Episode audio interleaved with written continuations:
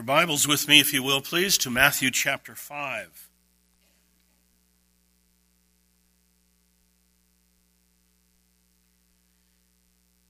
I have thoroughly enjoyed the Sunday morning scripture readings as we've worked our way through Matthew. It's been a blessing each week as we've done that, taking big chunks as we've read through. This morning was a, an encouragement, a blessing reading through the first half of the Olivet Discourse. This morning we're going to look back to a, an earlier discourse of our Lord in Matthew chapter 5. We're going to focus on verse 17, but we're going to look at it in its context to see the subject of Moses' law fulfilled, which is Jesus' claim here in verse 17. I'll begin reading with verse 17.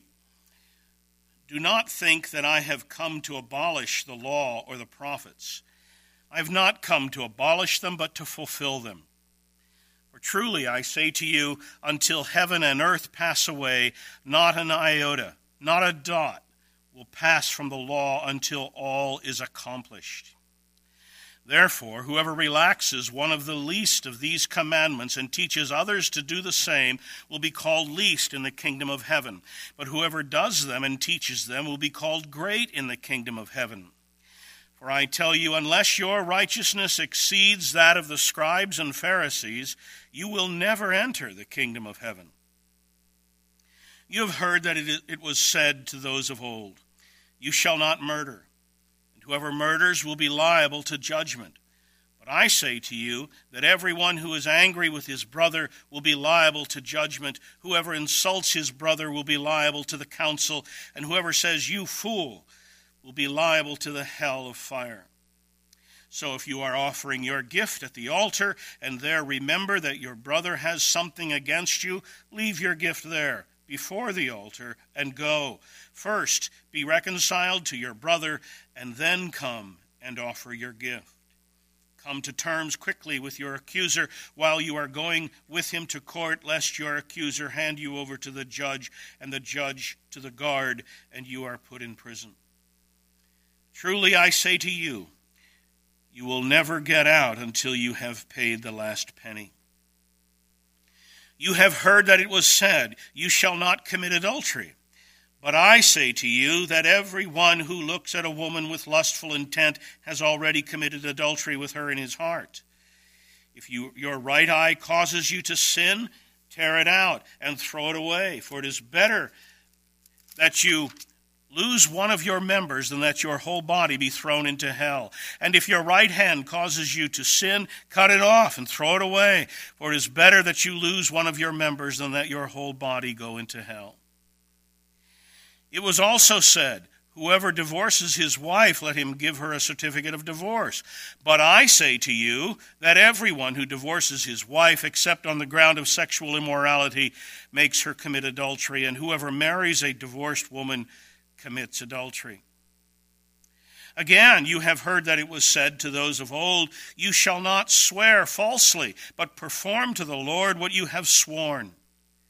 But I say to you, do not take an oath at all, either by heaven, for it is the throne of God, or by the earth, for it is his footstool, or by Jerusalem, for it is the city of the great king. And do not take an oath by your, he- um, by your head, for you cannot make one hair white or black. Let what you say be simply yes or no. Anything more than this comes from evil. You have heard that it was said, an eye for an eye and a tooth for a tooth. But I say to you, do not resist the one who is evil, but if anyone slaps you on the right cheek, turn to him the other also. And if anyone should sue you and take your tunic, let him have your cloak as well anyone forces you to go one mile, go with him two. Give to the one who begs from you, and do not refuse the one who would borrow from you. You have heard that it was said, You shall love your neighbor and hate your enemy. But I say to you, Love your enemies and pray for those who persecute you, so that you may be sons of your Father who is in heaven. For he makes his sun rise on the evil and on the good, and sends rain on the just and on the unjust. For if you love those who love you, what reward do you have? Do not even the tax collectors do the same? And if you greet only your brothers, what more are you than others? Do not even the Gentiles do the same? You therefore must be perfect as your heavenly Father is perfect. Let's bow for prayer. Our Father, we're thankful for this portion of your word. We ask that you would help us to grasp a clearer understanding of it so that we may come away from it with both a greater appreciation of our Lord Jesus and his significance, also a life more consecrated to his glory and yours. We pray in his name. Amen. As you are aware, of course, Matthew writes his gospel to present Jesus as the king, the long awaited king. Matthew's gospel is famous for that, and he starts out from the get go Matthew chapter 1 and verse 1, announcing that as his theme. And in Matthew chapter 1, verses 1 through 18, if you'd like to glance back at it, you see that that's exactly his point. The book of the generation of Jesus Christ, the son of David, the son of Abraham. And then he begins to trace his genealogy, establishing his messianic credentials, and he ends up in verse 18 with the climax of it all that Jesus is the Christ, the one who's been promised to come. And Matthew famously develops that theme of Jesus' kingship throughout his gospel. We have the kingship uh, theme cropping up in various ways, and we'll see some of that as we go along today as well. In Matthew's gospel, then, we also have, Matthew presents for us five of Jesus' discourses. We have other sayings as well, but five major discourses that Jesus gives.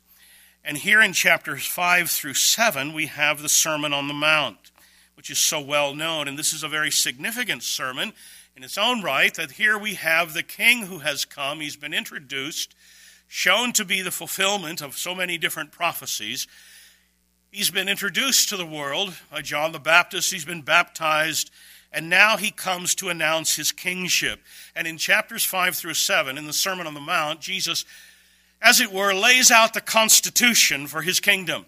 Here's the charter. Here's how you live in my kingdom. Here's what my people are like. Here's what life in my kingdom will be like. And he starts out, of course, with the Beatitudes Blessed are the poor in spirit, for theirs is the kingdom of, of heaven, and so on. And he begins to describe the people who inhabit his kingdom, the people who populate his kingdom. What is his kingdom like? Well, here, first of all, is what his people look like. They're poor in spirit. They mourn. They, they are meek. Their hunger and thirst for righteousness, and so on. And so we have in the Sermon on the Mount Jesus giving his charter, his constitution, or we might say his law for the kingdom. Now, if the king has come and the king is now announcing his what his kingdom is like, if he is giving, as in a sense, his law, laying out the Constitution, the first question that comes up is what about Moses? Moses gave the law. And so, what we have Jesus dealing with first, after he introduces in the Beatitudes the character of those who are in his kingdom, he brings up, first of all, this question of his relationship to the law of Moses. Or, as I think you'll, we'll see, better the relationship of the law of Moses to Jesus. And what he says in verse 17 is Don't think that I've come to destroy the law of Moses. I've not come to destroy it, I've come to fulfill it. Now, that's a big statement. It's a bold statement. And as we've seen here many times before, Jesus often talks about himself. In fact, his whole message that he's come to proclaim centers on himself. And I've suggested many times here that as we read through the Gospels and you hear Jesus preaching so many, saying so many different bold things like this here, we should get in the habit of asking, who does Jesus think he is? To talk like that, to speak with such boldness. We're going to see some of that as we go through this as, as, this morning as well. But when he says, I've not come to destroy the law, but to fulfill it. Well, as important as that sounds, you can imagine that there have been various kinds of interpretations given to what exactly Jesus means. You might think, well, with the language of fulfill, I've come to fulfill Moses. Clearly, he's speaking in terms of prophecy and fulfillment. That's right. As we'll see, I, I, think that is exactly what Jesus is getting at. But some will look at that and think, well, in the law, that is in the Torah, the Pentateuch, Genesis, Exodus, Leviticus, Numbers, Deuteronomy, in the law, you have various prophecies of the Messiah. Genesis 3:15 starts it all. You have it again in Genesis 49:10. You have one in Genesis 12 and 15 prophecies of the Messiah that come. We have many of those. And then in the prophets as well, we have prophecies of the coming Messiah, and Jesus is saying, Here I've come to fulfill those. Well, I think at least he's saying that, but I think in the context, and I hope we'll see here, that he means something more than that. Some have suggested here that when Jesus says, I've come to fulfill the law, what he means is simply, I've come to keep it. I've come to keep it perfectly. And so here in me, you'll see one who has fulfilled, that is, obeyed the law perfectly. Others will look at it and say, well, what he means by fulfill is that he's come to deepen the meaning of Jesus' law, to clarify the meaning, or something like that, or to intensify the meaning of Moses' law. Some have said when he says, I've come to fulfill the law, he, means I've come to correct mistaken understandings of the law. Are a lot of different ideas have been suggested with verse 17. What does Jesus mean? Now, the key to it all, of course, is the meaning, everything hinges here, the meaning of fulfill. And everywhere else in Matthew, where this word fulfill is used, it has that prophecy fulfillment kind of implications. You've seen it several times already in Matthews 1 and 2, where this was this happened in the infancy narrative this happened and this happened that it might be fulfilled which was spoken by the prophet saying and this happened that it might be fulfilled which was and all of that speaking of prophecy and fulfillment. And i think that's the idea here although i think it's a little bit uh, bigger than that in some ways that we might not expect. And we're going to see that but first of all i want to make some bigger contextual observations to get us in to see the significance of what's going on here in verse 17 What we're going to do then is look at some larger themes in Matthew to show how they have come to bear on what Jesus is claiming when he says, I've come to fulfill and not abrogate the law. First of all, and I want you to think through some of this with me, with your own acquaintance with Matthew in mind. And you don't have to stay with me. We're going to cover a lot of material today in a, in a short amount of time. Well, I hope it's short. May not be that short. First of all, the theme of Jesus as the new Moses. Jesus as the new Moses. Matthew goes to some pains to present Jesus as a new and greater Moses, and some allusions to that just abound in Matthew. Now, we've seen this before when we look at the Gospels. You'll see some something said about Jesus that reflects something that was said in the Old Testament about someone else. And you're wondering now, is this meant to be a fulfillment of that, or is that just a coincidence? And then you see another and then you see another, and then you see another, and then you see another, and you think, okay, Matthew's working at this. Matthew is working to show us this theme through these subtle allusions. And the new Moses theme is one of those. For example, think through the infancy narratives in chapters 1 and 2. We have there Jesus narrowly escaping the wrath of the king. Does that ring a bell? Jesus coming up from Egypt. Does that ring a bell? In fact, Matthew draws that connection himself. When Jesus comes up out of Egypt, he reaches back to Hosea, where Hosea has said, Out of Egypt I have brought my son. Jesus, uh, Matthew says now that is fulfilled when Jesus comes up out of Egypt. So we have the wrath of the king, the fear of the king. We have the slaughter of the innocents. Does that ring a bell with Moses in the early chapters of Exodus? And in fact, in Matthew chapter 2 and verse 20, we, we are told they are dead which sought the young man's or the, the young child's life. They are dead which sought the young child's life. That language is taken right out of Exodus chapter 4 and verse 19, where God says the same to Moses They are dead which sought your life. In Matthew chapter 4, verse 2, Jesus fasted for 40 days on the mountain. That is, uh, rings a bell again for Exodus 24 and Deuteronomy chapter 9. That's the length of time Moses was on the mountain The wilderness temptation was 40 days. And when Jesus answers Satan with each of his temptations, each of the answers that Jesus gives are drawn from uh, Israel in the wilderness passage in Deuteronomy. And then we have Jesus giving the law from a mountain here in Matthew chapter 5. Matthew chapter 5, verses uh, Matthew chapters 5 through 23, we have Jesus as an ethical teacher, again sounding like Moses. Matthew chapter 14, we have Jesus giving bread in a desert place, which sounds a lot like what Moses did in giving the manna, and that's exactly the connection, of course, that Jesus makes in John chapter 6.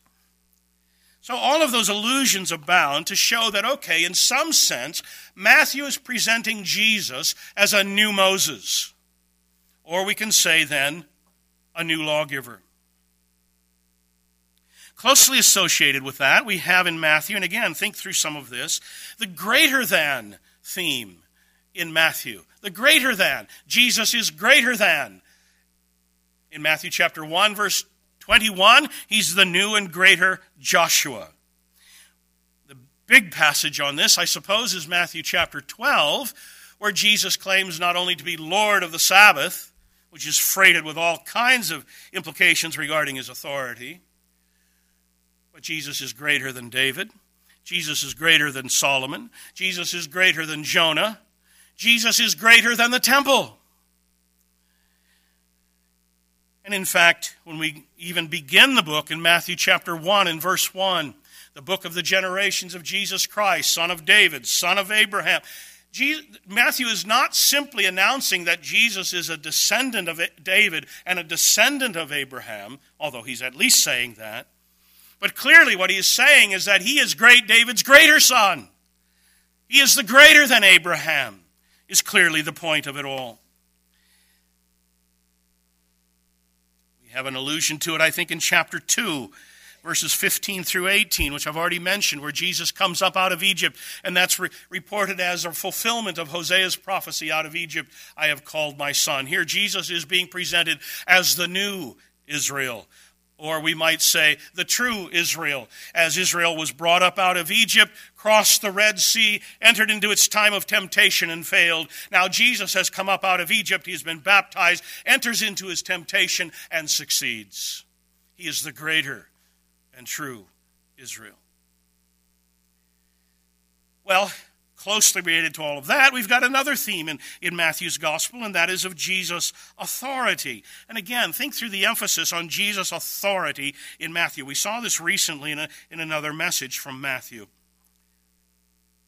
Jesus' authority is, of course, implied in all of those greater than passages. If he's greater than Moses, if he's greater than David, and greater than Solomon, and greater than Jonah, and greater than Temple, of course, there's some mention then of all of his authority in it all.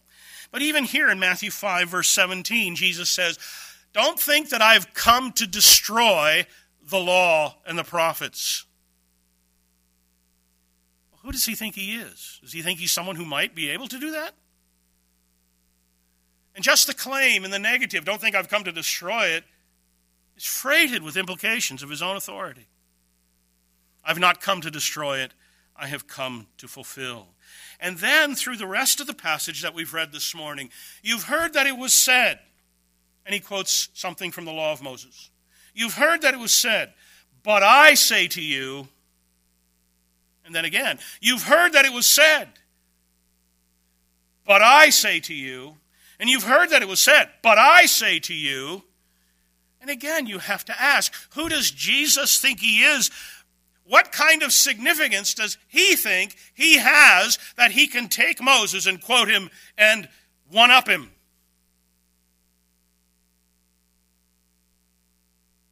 We have the same in Matthew chapter 7 and verse 23. If you'd like to glance ahead at that one, in fact, Matthew 7 verse 23. In this passage, he says, Those who enter the kingdom of heaven are those who keep his word and obey him. And then he says to those in verse 23, I will declare to them, I never knew you. Depart from me, you workers of lawlessness. Disobedience to Jesus is lawlessness. That's what lawlessness is disobeying his commands. And in fact, at the end of the chapter, we have in verses 24 and following this extended illustration of your house built on the rock and those who obey Jesus. Those who obey Jesus' words are those who survive the end time judgment. And those who disobey Jesus' words are those who are destroyed in judgment. You can't mistake the emphasis on his own authority. And in fact, the very next verses, verses verse 28, that's the, what the crowd walked away with. They were astonished with Jesus, chapter 7, verse 28. They were astonished at his teaching, for he was teaching them as one who had authority and not as the scribes. Here was one who did not have to say, Rabbi so and so says this and Rabbi so and so says that. And he's not one like Pastor Fred or Pastor Boyd who stand up and say, Well, I think this means that, and so and so commentator says the other, and so and so commentator says that, and this great theologian says other, and I think that's probably what's right. Jesus didn't have to do any of that. He quotes Moses and says, But I say to you, and even as I say, one ups him in many instances. Well, unmistakably, this is an emphasis on Jesus' authority. And you can't miss that if you've read your whole Bible through. You can't miss that this is that new and greater prophet that Moses said would come. God promised it in Deuteronomy chapter 18 that I'll send another prophet like you. And when he comes, they had better listen. For I will hold them accountable to all that he says. Matthew chapters 8 and 9, we have this extended display of Jesus' authority over every possible realm. He heals a leper, he heals at a distance. With just a spoken word, he heals. He raises the dead. He calms a storm. And then in chapter 9, they bring a paralytic to him. And instead of just healing the man, just speaking and letting the man be healed, as he has in other instances, he looks at the man and says, Your sins be forgiven you. And everyone is just shocked. Who can talk like that? Who does he think he is? Who can forgive sin but God only? Jesus says, Yeah, you got that right. So that you will know that the Son of Man has power, has authority on earth to forgive sin. I say to you, take up your bed and walk. That's the sustained emphasis throughout the, the gospel, showing this great, unsurpassed authority of Jesus over every realm. One of my favorite displays of it is in Matthew chapter 17, where Jesus is on the Mount, of Transfiguration, not one of Peter's finer moments. Jesus is transfigured before them. They see him in his glory. And suddenly Moses and Elijah show up. And they're talking And Peter caught up with it, everything. Let, us build three booths here, three, three, three tabernacles to commemorate the thing one for Moses, one for Elijah, one for. You remember what God says? This is my beloved Son. Listen to him. And you can't miss some of the imagery there as well. Here we have the mountain, we have the divine presence, we have the voice from heaven, we have the cloud, we have the shining face, we have the divine revelation. This sounds like Sinai. And in fact, you've got Moses, law, and you've got Elijah, prophets. And God says, This is my son. Listen to him. That is Moses, Elijah, law, prophets. You've been eclipsed. A greater Moses, a greater prophet has come, and all else take back seat to him. Of course, all of that comes to a climax at the end of the Matthew's gospel Matthew 28, verses 18 to 20 All authority has been given to me in heaven and on earth.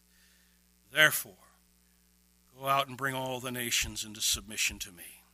Make disciples of all the nations. All right, that is the larger framework I think we have to see when we come to this statement in Matthew 5 that he has come to fulfill, not to abolish, but to fulfill the law. Now, what we have to do next, I think, is notice what Jesus explains by this. What does he mean by fulfill? We'll, we'll see a little bit more of the meaning of fulfill exactly in just a minute. But first of all, let's look how he handles it in verses 21 and following. Here we have this is why I took the time to read through it, what's called the antitheses.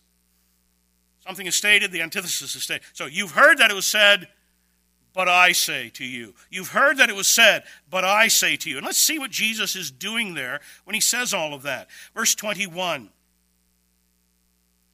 You've heard that it was said to those of old, You shall not murder. Whoever murders will be liable to judgment. But I say to you that everyone who's angry with his brother will be liable to judgment. Whoever insults his brother will be liable to the council, and whoever says, You fool, will be liable to the hell of fire. Now, what is Jesus doing there with Moses? Now, some of the interpretations offers what he's, what he's doing here is expounding Moses. But I don't think any fair exposition of thou shalt not kill can up, come up with you shall not be angry, you shall not insult, and you shall not call him a fool. Clearly, in some sense, Jesus is advancing on Moses. He's making some kind of advance. We have it again, verses 27 and 28. And here he deals with the seventh commandment. You've heard that it was said, You shall not commit adultery. I say to you, not even lust. Now, what's Jesus doing with Moses there? I don't think any fair exposition of the seventh commandment, you shall not commit adultery, can come up with, you shall not entertain a lustful thought. Again, Jesus is not merely interpreting Moses, he's making an advance. He's exceeding Moses in some sense chapter 5, verses 31 and 32. A fascinating example because it seems to work the other way. Here it seems like Jesus is rescinding Moses. It was said, Whoever divorces his wife, let him give her a certificate of divorce. I say to you, don't divorce. Now, there are some exceptional clauses. He mentions one. There are others given in the New Testament. That's not what he's dealing with here. We're not going to deal with that this morning. But broadly speaking, Moses said, if you're going to divorce, make sure you do the paperwork. Jesus says, don't divorce. Now, again, no fair exposition of Moses in Deuteronomy. You're going to divorce, make sure you get a bill of divorcement. Comes up with, don't divorce. But if Moses' intent in that law was to restrict divorce, then we might say that Jesus has advanced Moses in the sense that he's restricting it even more. But on the face of it, at least, he's rescinded Moses. You've heard it said, but I say. Chapter 5, verses 33 and 34. You've heard that it was said to those of old, You shall not uh, swear falsely. I tell you, don't swear at all. Just let your yes be yes and your no be no. I think there might be a little hyperbole here. I don't think Jesus is forbidding that we take an oath. I don't think he's forbidding that Christians can, in court, swear to tell the truth or anything like that. But what he is insisting is that we speak the truth in all occasions. If Moses was restricting perjury, Jesus is commanding honesty in every detail. Even if there's some hyperbole here verses 33 and following, where Jesus seems to be rescinding what Moses allows, still he's advancing Moses' intent, and that is honesty. Chapter 5, verses 38 and following. You've heard it said, an eye for an eye, a tooth for a tooth. I say to you, turn the other cheek. Ask for your tunic, give him your cloak also. Soldier comes and forces you to carry something for him for a mile, carry it two miles. Again, there seems to be some kind of restriction of Moses.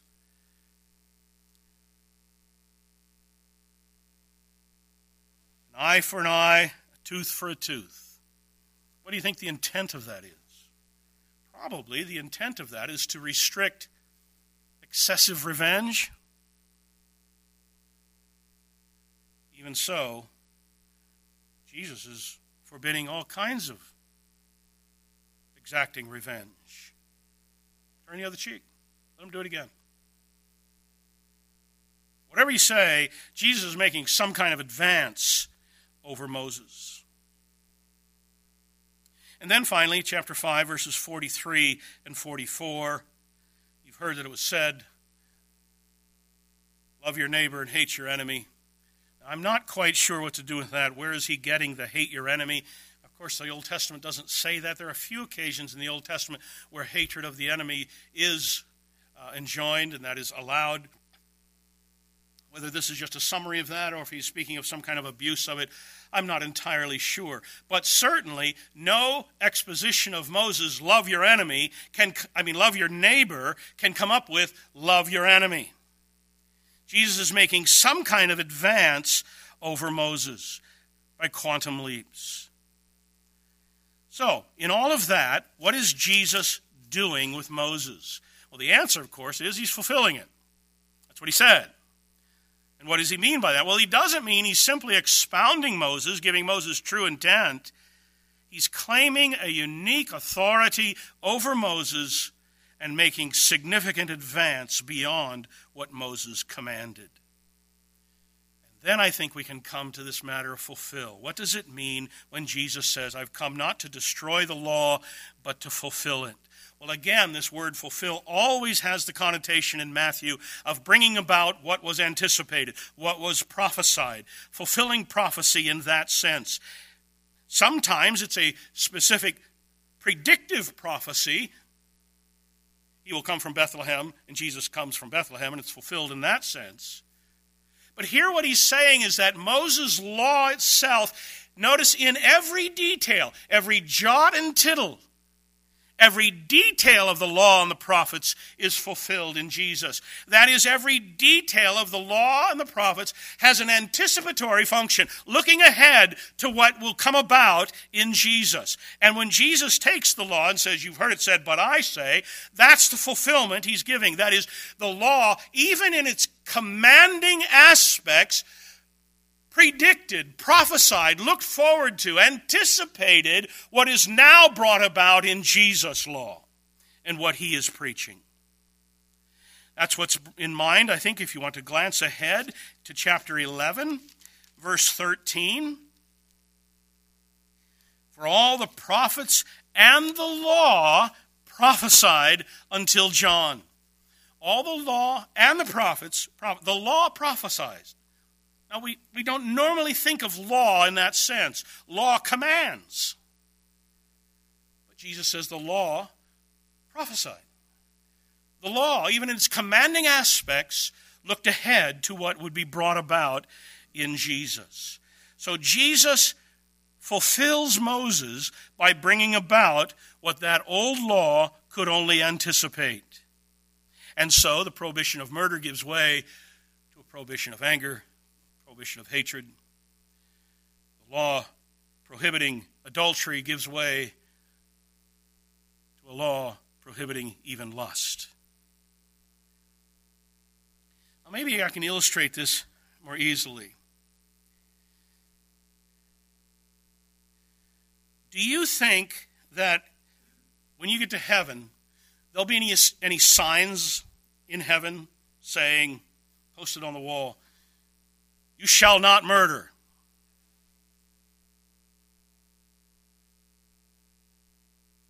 Well, I doubt it. Why? Well, because in heaven, this world of love, there'll be no hate. We will have been so thoroughly transformed that in some sense, thou shalt not kill has become obsolete.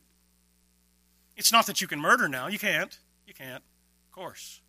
It's just that that law now has been so superseded by what has come that has become obsolete. What Jesus is saying here, then, I think, when he says, I've come to fulfill the law, and then he illustrates it in this way, what he's saying is that I, my law has come to bring about the perfected kingdom in a way that Moses' law could only anticipate. So I don't think we will see in heaven signs. You only have to be reminded, Thou shalt not commit adultery. Why? Because we won't lust I think what Jesus is saying here then is that insofar as we obey the law of Christ, we have brought about the righteousness that that old law could only anticipate. Jesus places his, himself and his law on that trajectory to the consummated kingdom. And insofar as we keep his law, it has so far advanced what we have seen before in Moses that it brings about what only what that law could only anticipate.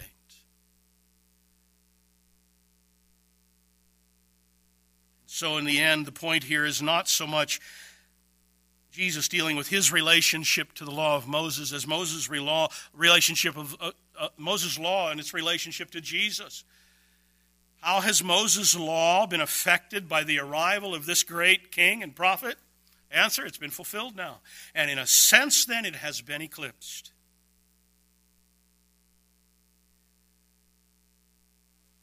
So Matthew 5:17 fits in Jesus Matthew's overall presentation of Jesus. He's greater than. He has a surpassing authority. He is the new Moses. He's the fulfiller of all the expectations of the old covenant. And in fact, verse 18, every last detail of the law finds its fulfillment in Jesus. Not only the direct prophecies, and the types, but even in the commanding aspects of Moses' law, Jesus brings about what it could only anticipate. Jesus then is the fulfiller of even the, the commanding aspects of the law. That's what he means then when we get to verse 19. Therefore, whoever relaxes one of these least commandments and teaches others to do the same will be called least in the kingdom of heaven. Whoever does them and teaches them will be called great in the kingdom of heaven. Here Jesus says that, and I think you have to say these least, least of these commandments has to refer to Moses. Moses' commandments. And in verse 19, Jesus is saying, you have to, you have to fulfill all of the least details of Moses' law. And yet we don't do that. We don't keep the sacrifices. We... I think what he is saying is you keep that law of Moses in the shape in which it has been advanced in the coming of Christ and has realized its fulfillment. And we keep those commands same way we, regarding these, these commands you shall not murder, you shall not commit adultery. We keep that command in the same way we keep the commands to sacrifice and Sabbath We keep them in the way they are given to us from Jesus, who fulfilled them. then, verse 20 unless your righteousness exceeds that of the scribes and Pharisees, you will not enter the kingdom of heaven. Every detail of the law must be kept, and it is kept in this way as it has come to us through Jesus. All right, I know that's a lot to work through. Let me make a few summary statements that I think, I hope, will help clarify and show the significance of it. Five summary statements quickly. Number one, Jesus proclaims a righteousness that is superior to Moses. This lies just on the surface of the thing. Jesus proclaims a righteousness that is superior to that of Moses and his law. Jesus here gives a higher law, a higher standard, a superior moral, moral code. No long, not only does he say you can't murder, he says you can't be angry, you must not insult. Insofar as we follow our Lord in these teachings that he gives here, that advance over Moses, to that extent, we display the newness of the kingdom, and in fact, to that extent, we reflect the kingdom in its consummated form. Jesus proclaims a righteousness that is superior to that of Moses. Number two,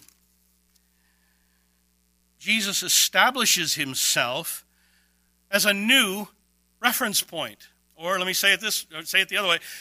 Jesus establishes himself as the new point of reference. It is no longer Moses. It's Jesus. You can't hear Jesus say, You've heard it said, and you've heard Moses say this, but I say to you, you've heard said, but I say. You can't hear that very long before you realize there's a Copernican kind of revolution going on here in terms of our point of reference with regard to ethics and morality. It's no longer Moses, it's Jesus. You can't miss it. Moses has been eclipsed, he's not been destroyed, he's not been abrogated, he has been fulfilled. And what he has anticipated and could only anticipate is now brought about in Jesus. And so Jesus is saying he marks an epical shift now in terms of the whole point of reference in living for God. Our immediate point of reference now is not Moses. Our immediate point of reference is Jesus. And let me take just a minute or two to show some of this later in the New Testament. Look at Galatians chapter 6. Galatians chapter 6.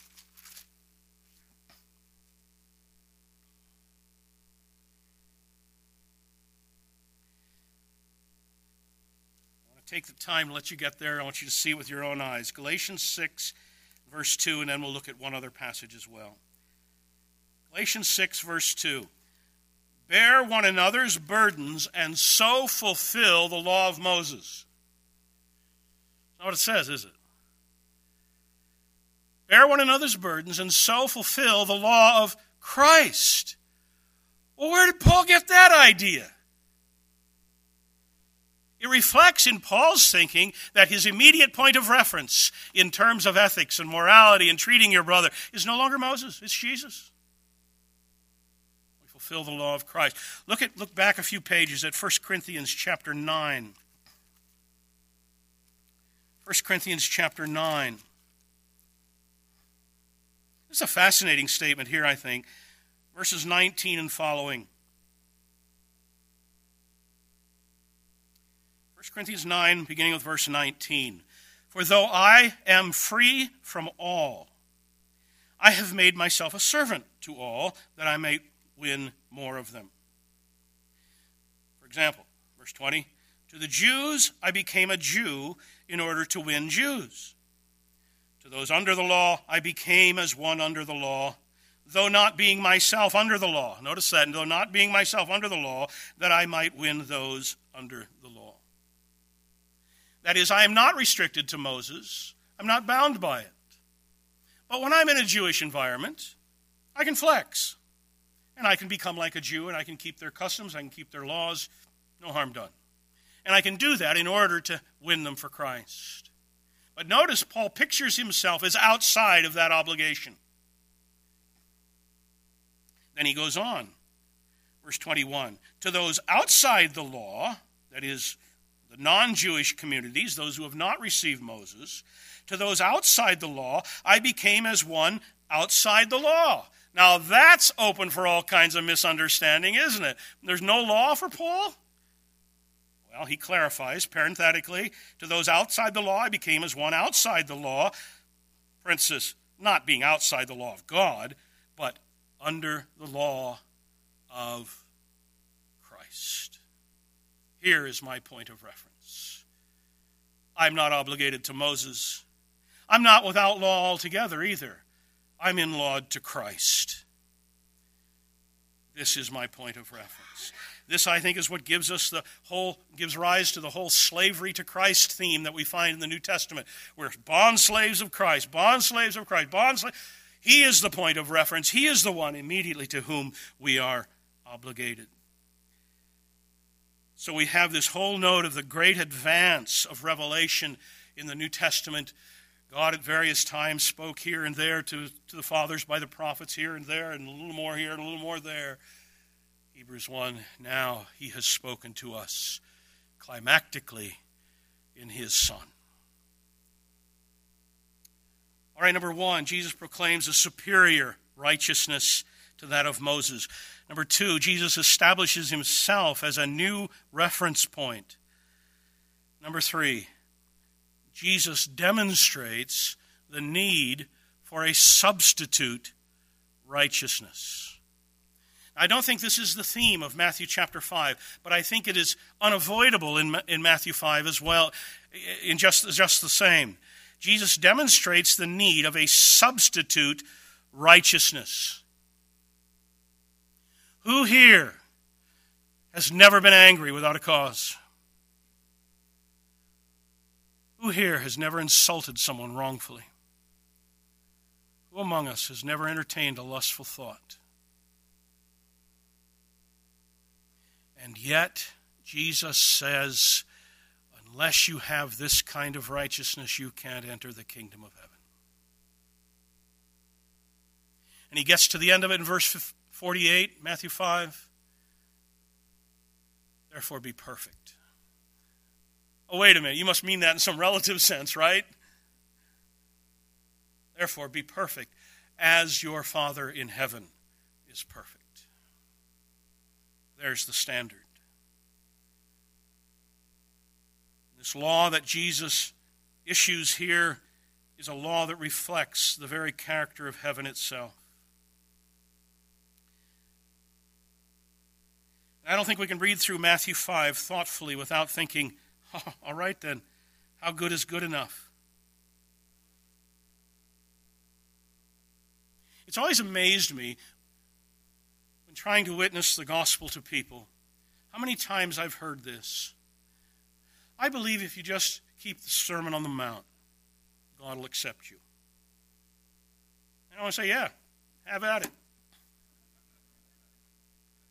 How's that working for you? You can't read through it thoughtfully at all without saying, I need somebody better than me. And inevitably, reading through this and all of its demands, it drives us to find someone better than ourselves. And that brings us to our fourth observation here. Just as the law highlights the arrival of the new covenant age, so also Jesus demonstrates the need for the new covenant itself. Jesus demonstrates the need for the new covenant itself. You remember the old covenant given at Sinai. It failed. It failed for two reasons. It failed to bring about what it what it, its objective for two reasons. One, it could not provide for compliance. There was nothing in thou shalt not kill that got on the inside and took away the drive to kill. There was nothing in thou shalt not commit adultery that got on the inside and took away the lust to commit adultery It failed, number one, because it could not provide for compliance. All it could do is command. And number two, it failed because it made no provision for lawbreakers. It made no provision for lawbreakers. Do this and live. Don't do that, you die, or you die. You violate the law here, you die. You violate the law here, you die. The law itself makes no provision or lawbreakers. And so God makes an announcement through Jeremiah, again through Ezekiel, mentions it through Isaiah, Hosea, and some of the other prophets as well, but most famously through uh, Jeremiah. I'm going to make a new covenant. I'm going to make a new covenant with them, and I'm going to write my law on their hearts. I'm going to take out that stony heart of theirs, so given to rebellion and so irresponsive I'm going to take out that stony heart. I'm going to put in a heart of flesh. And I'm going to put my spirit in them. And I'm going to cause them to walk in my law and keep my commandments. I'm going to put it on the inside of them. You will not lust. You will not commit adultery. You will not murder.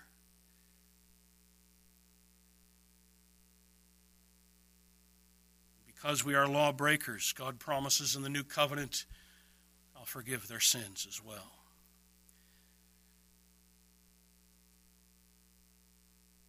God says, I'll remove their sins as far as the east is from the west. I'll throw them in the depths of the deepest sea. I'll, I'll remember them no more.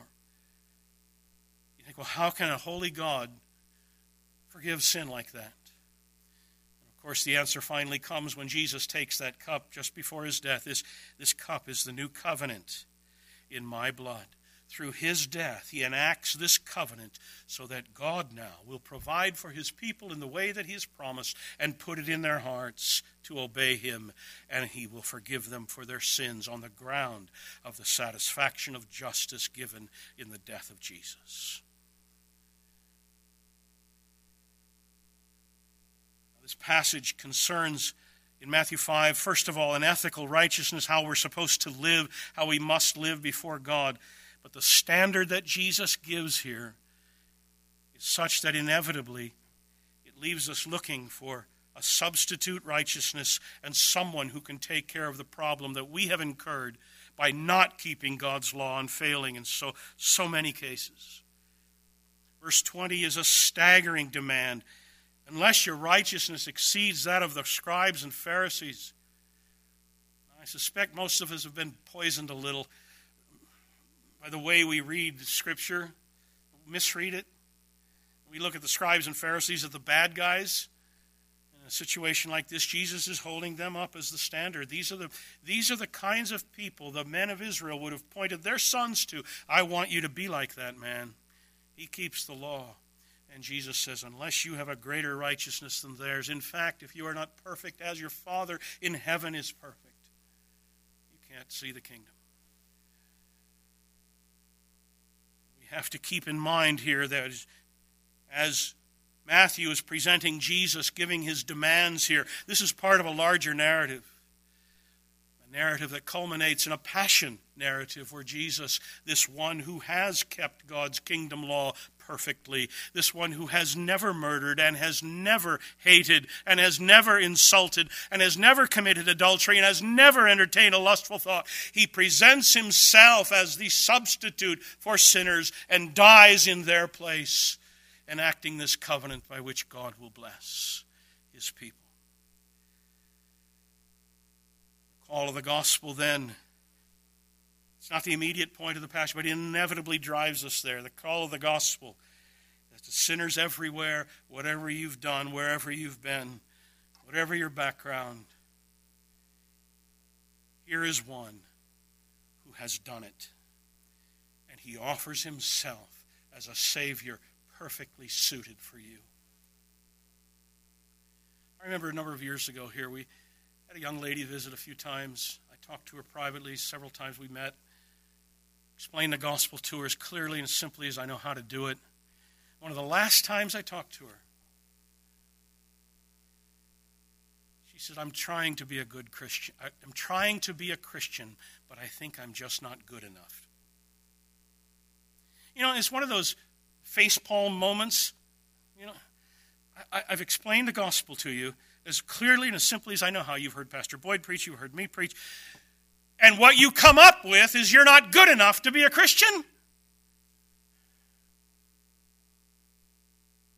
course, you're not good enough. The whole gospel comes to us telling us you're not good enough, proclaiming there is one who is, that he has offered himself in place of sinners, and we may have salvation fully through him.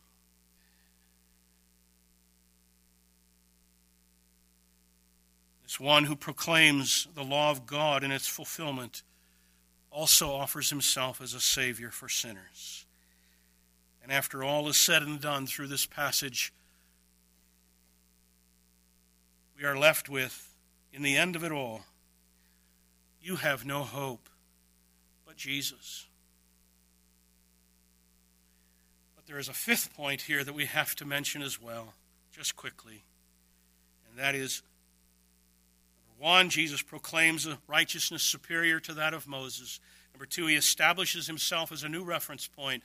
Number three, he demonstrates the need of a substitute righteousness. Number four, he demonstrates the need of the new covenant. And number five, Jesus points us to a day in which we will experience ourselves the perfect righteousness that he demands The day that Jesus envisions here, when his people not only will not commit adultery, but they will not lust. Not only will they not murder, they will not be angry, they will not insult. The day that Jesus presents here is a day that will come.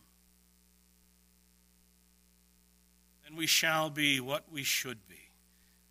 And we shall be what we would be. Things that are not now nor could be soon shall be our own. God has promised in his new covenant to bring about the righteousness in us that he requires of us. Brothers and sisters, that day will surely come. Hard to imagine. No sin, temptation behind us.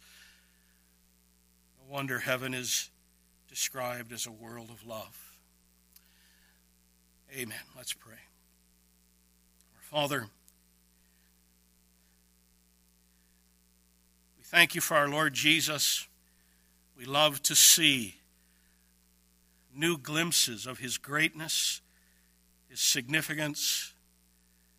We love to be reminded of not only of our need for him, we love to be reminded of our need for him because then we see again and afresh the greatness of who He is and the richness of His provisions for us. Lord, in this passage, He has commanded us to live in a way that reflects heaven. I pray that you would work it increasingly into the hearts of all of your people here. We will live in a way that honors you, the glory of Jesus Christ. We pray in His name. Thank you. You are dismissed.